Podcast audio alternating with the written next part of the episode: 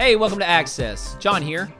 I felt convicted to issue out a message to all who are listening to these podcasts from home uh, that if you're not a part of Runge First Baptist Church, that I am not your pastor, and that these messages are designed to be a supplement to your daily walk with God, not a substitution for the church. I strongly encourage you to stay in fellowship with other believers through the local church, and if you're a part of Runge FBC, then we can't wait to see you when you return. If you're ready to begin today's study, then turn to John chapter 15, verses 1 through 8, because this message is entitled God Work. Have you ever seen a God work? You might, might be wondering, well, how's that different from God working? Well, a God work is something that happens, and the only explanation is that God must have done it. Um, when God does something on a large scale, obviously that's a full blown miracle. And by the way, I don't know if you know this, He's still in the business of doing miracles today. You might not believe that, but it's true. What I'm referring to is something a little more subtle than a full blown miracle. I'm talking about the things that God does that if you're not paying attention, you might just miss it. The God works that I'm referring to are the subtle ways that God shows us that not only is He paying attention to us, but that He cares for us. And there is a God work that is of particularly special interest to me. I've kept evidence of it for 14 years. And if you've ever heard my testimony, that you know that right after I gave my life to Christ, I experienced one of the most difficult trials of my Christian life. When I got off of drugs and gave my life to Christ, I actually made a pact with one of my best friends, Becky, who agreed to do the same. And four days after we made this pact together, she died on a, in a, in a head on collision. And to the best of my knowledge, she kept her promise. And so for the last 14 years, I have two. But words cannot describe the grief that I experienced when she died. I question why God would allow this to happen when we just given our lives to Him, and this is how we repay, He repays us. I mean, what are you doing, God? And if it weren't enough to know that I was alive and that she was dead, the wrecker service that towed the mangled vehicle, they put it right outside my bedroom window to serve as a reminder. Uh, I don't think they did this t- uh, on purpose, but I know that Satan tried to use this to destroy me. That I looked out my window and there it was. See, she was killed driving my car, and they dropped it outside my bedroom window at my parents' house. Now, needless to say, a relapse into an escape through drugs, it crossed my mind. And yet, God gave me exactly what I needed when I needed it most to help me move forward in my faith without her.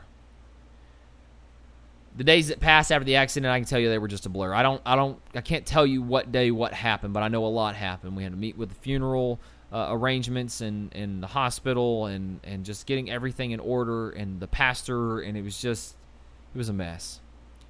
But I remember the morning before the funeral. I went in to shower in my, my parents' bathroom and I remember going into that shower and I was just full of confusion and hurt. And I was so angry. And let's just say that while I showered, all that emotion came out. That I was a sobbing mess. But when I left that shower, I remember feeling numb from being mentally and emotionally drained. And as I stepped out of the shower door, I looked to my left and I found a devotional booklet that had a woman printed on the cover and it looked exactly like Becky. I'm going to put a picture in the notes section uh, of this message, and so you can look at it if if you want. But if not, it, it's a it's a picture of a woman with angel's wings, which, by the way, is terrible theology to think that we get angel's wings when we get to heaven. We will judge the angels, Scripture tells us. But this woman, she's wearing a yellow robe, which is Becky's favorite color, was, and um, she was eating a watermelon, which was Becky's favorite snack. And you know, many people would consider this to be a coincidence, or that it was intentionally left there by one of my parents, which they both denied, did not really know anything about. Uh, or they might accuse me of being really superstitious, which I know this sounds strange, but I know better. I don't believe in coincidences or superstition. I believe everything happens for a reason. I don't believe in coincidence.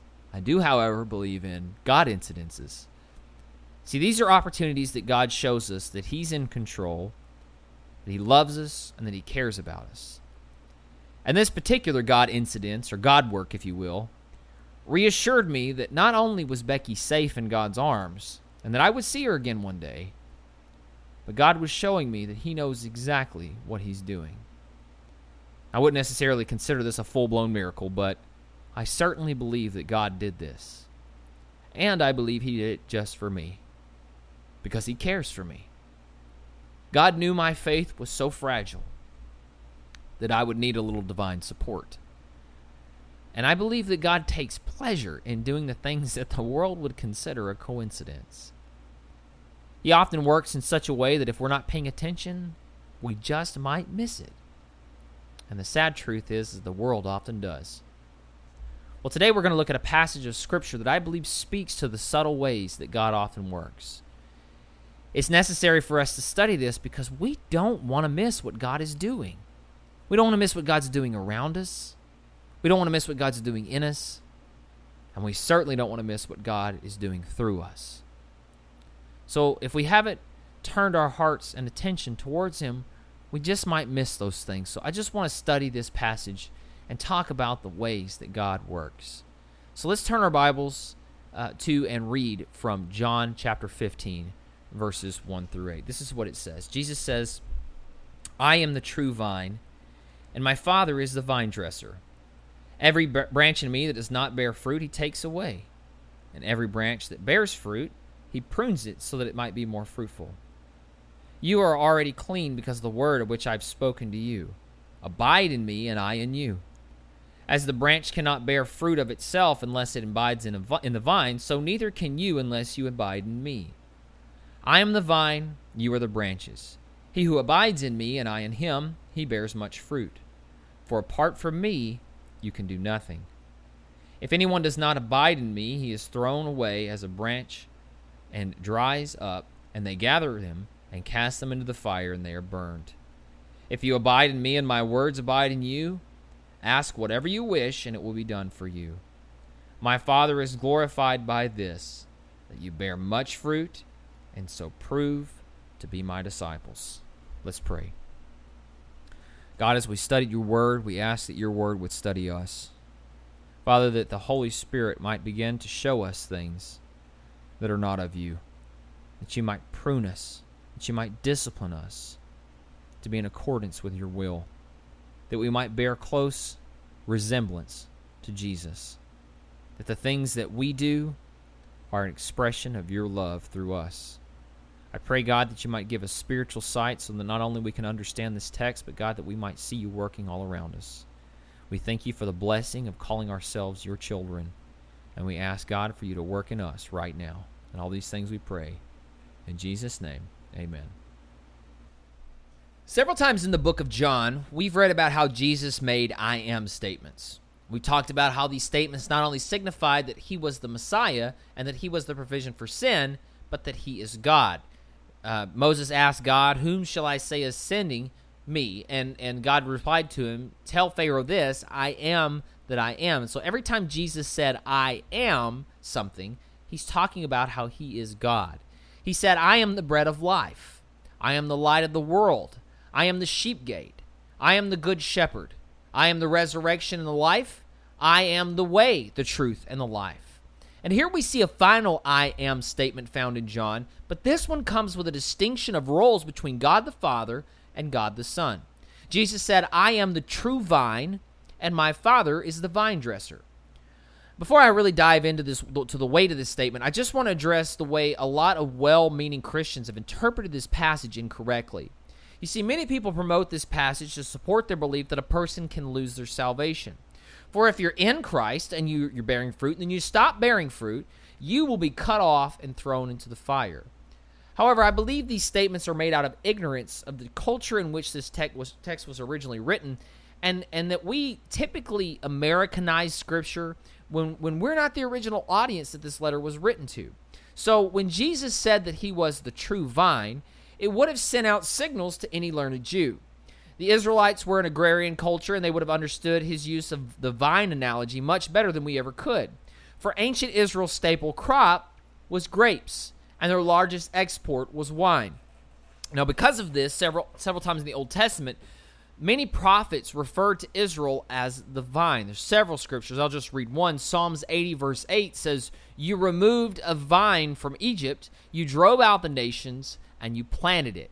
Now, what this is saying is that God removed the nation of Israel from Egypt, and then it, and then it created Uh, he established his nation through it. So Israel saw itself as the vine. This concept of being the vine, it held sentimental attachment to the Israelites because wine is a symbol of blessing in Scripture. It was their way of saying, We are the ones who are anointed by God. So when Jesus said this in the passage, I am the true vine, it would have not only been understood, it would have been offensive to any Jew listening. Jesus was essentially saying to his disciples, All these years you have been taught that Israel is the vine because it is the only way to God. You've been taught that in order to know God, you must enter into a strict system of obedience and, a, and belief known as Judaism. But I tell you, I am the true vine, for I am the way, the truth, and the life, and no man may come to the Father except through me. You see, the sad reality is, or was, that the Israelites had been blessed and anointed by God to be his nation. But they rejected the gift of eternal life through Christ and were thereby unfruitful. God was going to stop working through the Israelites. They were not going to bear fruit. Jesus is telling his disciples that because Israel has been unfruitful, they are going to be cut off. Now imagine a dagger to the heart this must have been to a bunch of uneducated Jews. Jesus used this analogy of the vine and the vine dresser to explain to his Jewish disciples that any branch that does not bear fruit is cut off from the inheritance of promise. In uh, every vineyard was a, a vine dresser, otherwise known as a husbandman.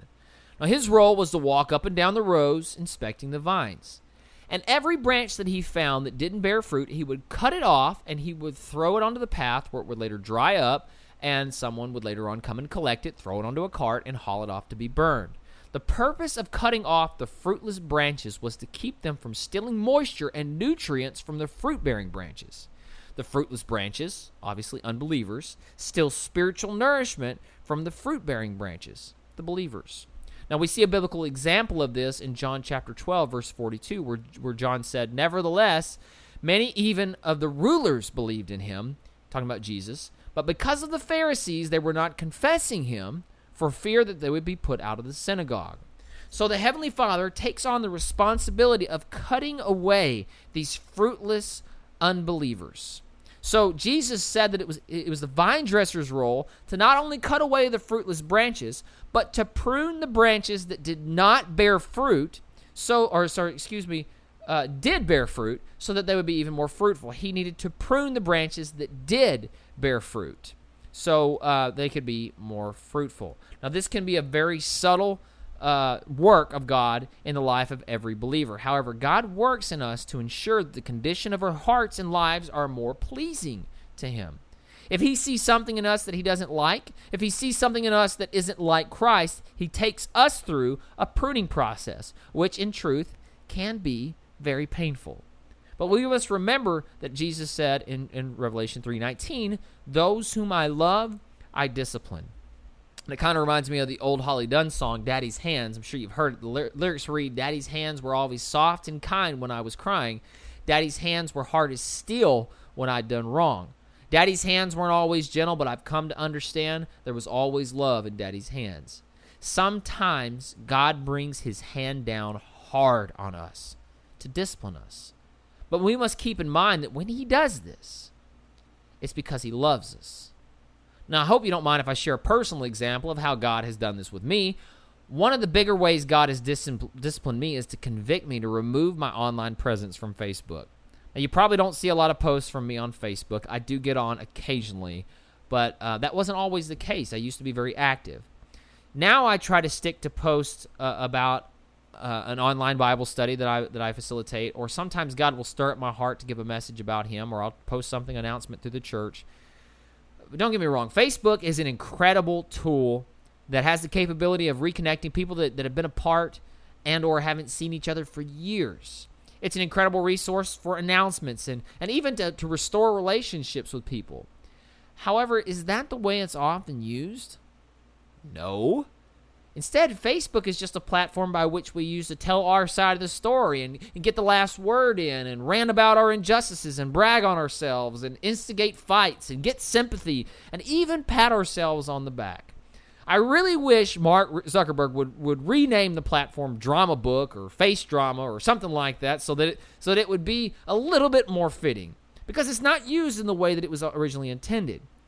But I was under the conviction to severely limit my involvement with Facebook because I was putting my ugly heart on display, and it was a painful reminder to me every time I'd read it. Now, I'm telling you, uh, an easy way to see the con- condition of a person's heart is, is, to read their Facebook posts. It really is. Um, it seemed like every time I got onto Facebook, I was either getting involved in an argument or found something offensive that made me angry, or I was patting myself on the back for a job well done. Now, I can say that, you know, you, you can put pictures of your kids up there. That should be fine. But I say this as a, as a at a risk of a lawsuit from Facebook. I don't really think Jesus, if he were here today, he would have a Facebook uh, account. Now, what's awesome about Jesus is that he is he is everything I want to be. I don't know. Maybe he had a Facebook have a Facebook account. I just I just don't see it. He's everything I want to be, though. When Jesus confronted someone, he did it face to face. Jesus didn't feel the need to get the final word in all the time. In fact, when Jesus was accused before the Sanhedrin and lies were brought up against him to condemn, to condemn him, he stayed silent. He didn't hashtag everything. Talk about emotional security. Jesus didn't need recognition for the good works that he did. He never flaunted his miracles and good works, not even when he rose from the dead. Now, man, I would blast messages like this all over social media. Ha ha, nice try, guys. And Hashtag you can't stop me and Messiah's life matters. I, I'd be all over the place. Not only was Jesus emotionally stable, which I think 80% of Facebook posts show emotional instability, I'm just saying, not only was he confident in who he was, the guy was just classy. I mean, he was always doing good works and he never felt like he had to prove himself to the world. Many times, after he would do a miracle, he'd tell people, keep this a secret. This is just between you and me. Don't go tell people. Now, I think he had a reason for doing that. But, you know, Jesus didn't need to flaunt himself, flaunt all the good works that he was doing. People told him, do a miracle and we believe. And Jesus would respond, You have the law. That should be enough. Now, that's just classy. He could have if he wanted to. But see, he's everything that I want to be and everything I'm not. And God takes us, He's taken me through this pruning process to show me how my heart hasn't lined up with Christ. And it's because of our human nature that we try to justify ourselves by our good works to show that we're a really good person. I mean, look at look at all the good I've been doing, people. Jesus told his disciples in verses 4 and 5, "Abide in me and I in you." This this is a command and it's a promise. Abide in me and I'm going to abide in you. He says, As a branch cannot bear fruit of itself unless it abides in the vine, so neither can you abide uh, unless neither can you unless you abide in me. I am the vine, you are the branches. He who abides in me and I in him, he bears much fruit. For apart from me, you can do nothing. Now, why do you think Jesus said that? Well, I think it's partially because he's not only the way, the truth, and the life, but also because his motives are pure. And much of the time, our motives aren't. In other words, his motives are of God, and much of the time, ours aren't. Most, much of the time, ours are pretty selfish. For example, did you know that Oprah Winfrey is the most charitable celebrity in the world by a huge margin? Every year, she gives away $40 million. Every year, she had a Christmas show where she would literally give away millions of dollars to her audience. You get a car, and you get a car, and you get a car. The waiting list to get tickets for her Christmas shows were like 15 years in advance. Why does she do that? Why does she give so much money away for charity? Well, motives are extremely difficult to gauge. Only she and God know the real reason. But it could have something to do with holding on to that title, most charitable celebrity. It could have something to do with the fact that if she could write off $40 million a year to her audience and to charity, that she wouldn't have to pay taxes on the remaining amount of her income. I don't know. Could be because she likes being known as a good person. Honestly, I can't tell you. That's between her and God. But what I can tell you is that we somehow know how much money she gives away a year to charity. Do you know how much money Billy Graham gave away last year? Or the last year he was alive? Do you know how much Billy Graham gave away, away every single year? Neither do I. We don't know because Billy Graham wasn't a good man. he was a godly man. It's because God got a hold of him. Now, a good work outside of Christ means absolutely nothing. Go ahead, go do all the works that you want to consider good. Jesus told his disciples that unless they remain in him and abide in him, that it would mean nothing. It doesn't amount to anything because you're not working for what's eternal, you're working for what is temporary. Jesus did incredible things, and he kept it a secret, which is why he often told his disciples that when they did good work, they must keep it a secret. Matter of fact, in Matthew chapter 6, verses 1 through 4, let me read this. He says, Beware of practicing your righteousness before men to be noticed by them. Otherwise, you will have no reward with your Father who is in heaven. So when you give to the poor, do not sound a trumpet before you, as the hypocrites do in the synagogues and on the streets, so that they might be honored by men. Truly I say to you, they have their reward in full. But when you give to the give to the poor, do not let your left hand know what the right hand is doing, so that your giving will be in secret, and your Father who sees what is done in secret will reward you. Will reward you. This is more than just being classy. It's being in service to the King. You see, the things that you do, don't do it because you want to be a good person. Do it because God is working in and through you. Don't want man's approval. Seek God's approval.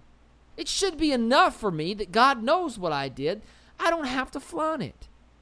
Now, I often tell people I'm greedy. I want something not from man, from the Lord. I'm greedy. God's blessings are better anyway. Jesus said, Whoever abides in him bears much fruit. What is this fruit that he's referring to?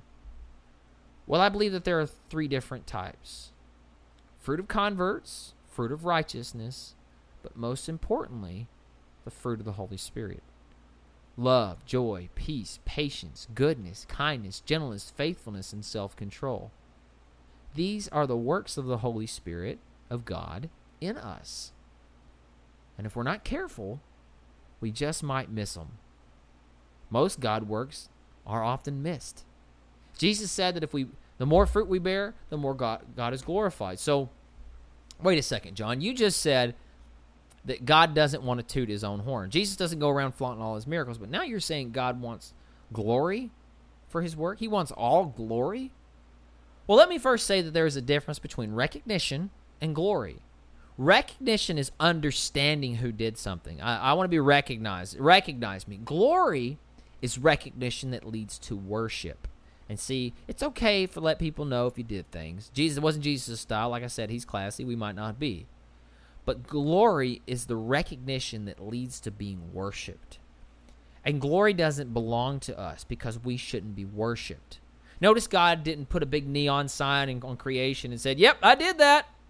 On the mountain, we don't see an inscription set that says, uh, Guys, this was me. We don't see on the moon, God was here. Nor do we hear God say, You know, I'm responsible, right? When we look at the beauty of the stars and the galaxies, Paul said that the glory of God is proven through creation. Yet people can still argue that creation just happened over millions of years of evolution, that God doesn't uh, didn't have a hand in it. But you know, God doesn't blast from heaven. Nope, you're wrong. None of creation makes sense without an intelligent designer. Yet God still allows people to continue on in their ignorance, not because he doesn't exist, but because he's not flashy about it and he does, he knows that they don't want to believe in him. That's why they don't believe, not because there's not evidence, but because they don't want to. Jesus did countless miracles, yet people still refused him as the Messiah that would come. God doesn't want glory because he's a glory hound. He doesn't need it or he ceases to be God. God wants glory because he deserves it. It's because he's owed it. Nothing would exist if it weren't for him. We don't deserve glory when we do good because whenever something good happens in us, whenever it's something good or loving or kind or patient, whenever we do something joyful or gentle or faithful or self controlled, we should know that's not us, that's Him and thus we don't deserve the credit for it. Abiding in Christ means to abide in his nature. Again, Jesus said that when we abide in him, we can ask for whatever we wish and it will be granted to us. And it's important that we make this distinction. When we abide in him, we will ask for the things He Himself would ask for. We will ask for the things that He places on our hearts. They are things used for Him and for His purpose. We're not saved by works, but if we're in Him, we as believers will bear fruit. The significant thing about fruit bearing branches is they are always fruit bearing branches every single year. They will always bear fruit. The branches that don't bear fruit will never bear fruit. But there is a distinction here that also needs to be made. The amount of fruit that we bear has everything to do with our proximity to Christ. Remember, Jesus told his disciples that apart from him, we can do nothing. Thus, the closer that we are to him, it would make sense the more fruitful that we are able to produce. We're getting more nourishment from the root, from the vine. We produce much fruit when we are close to Christ and we bring God the most glory. God will take us and shape us to be more like his son. And the more like Christ we are, the closer we stay to Christ, the more fruit the Holy Spirit works around, in, and through us. We shouldn't feel like we need recognition for the good that we do, not only because he knows what he's doing in us, but because also because we we get something better. Well, what is it that we get that's better than recognition? Well, come back next week and we'll talk about it. I know that's ugly, but you're gonna have to you're gonna have to wait for, for today, or you can just read ahead, you know, figure it out. For today, I'd like for us to focus upon the ways that God is working in our lives. It doesn't always have to be a big miracle for God to be in it. Sometimes God works in little ways. Sometimes God ways, works in ways that are subtle, and if we're not paying attention, we miss them. Sometimes uh, God works in ways that aren't always pleasant.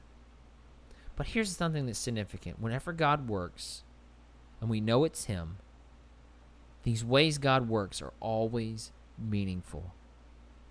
We really need to surrender ourselves over to Him so that we we will have, uh, so that He will have His way with us. And I just want to encourage you to ask the Lord today to show you the parts of your life that aren't fruitful God, what are the areas of my life that I'm straying from Christ and causing myself to be less fruitful? God, what are the ways I need to return to you? What do I need to turn over to you, Lord? Show me what it is that is not of you. What are the ways our church is straying away from the Lord and thus are bearing less fruit. We're having less impact on the community in which we live. We need to ask God to show us how we can turn these areas over to Him. And when God shows us, I can promise you this it won't be easy to turn it over. But in order to bring Him the most glory, what He is owed, we must surrender it over to Him. God wants to work, He wants to work around us in us and through us, not because of who we are, but because of who He is and because of what He's done. I ask you to pray these things. Pray for pray for uh, spiritual sight, so we don't miss the subtle ways that God is working. Pray that once that work is complete in us, we would bear fruit.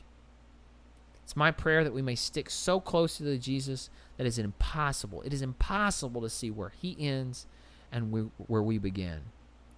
I pray He shows us that we can live without recognition because we have all we need in Him. So let us do good without need of public acknowledgement. Let us bear fruit for Him, and may all the glory be His. Hey, thanks again for listening. We pray that God blessed you through this message and has given you a clear direction for your life. Please remember to download our church app by searching FBC Runge in Google Play or iTunes, and remember to subscribe to our podcast so that you never miss another message. If you have any questions about today's message, you can contact us via Facebook or Twitter or use our website. Until then, we hope that you share in our vision to help people take root, grow, and bear fruit. And if so, then let's get out there and get to work.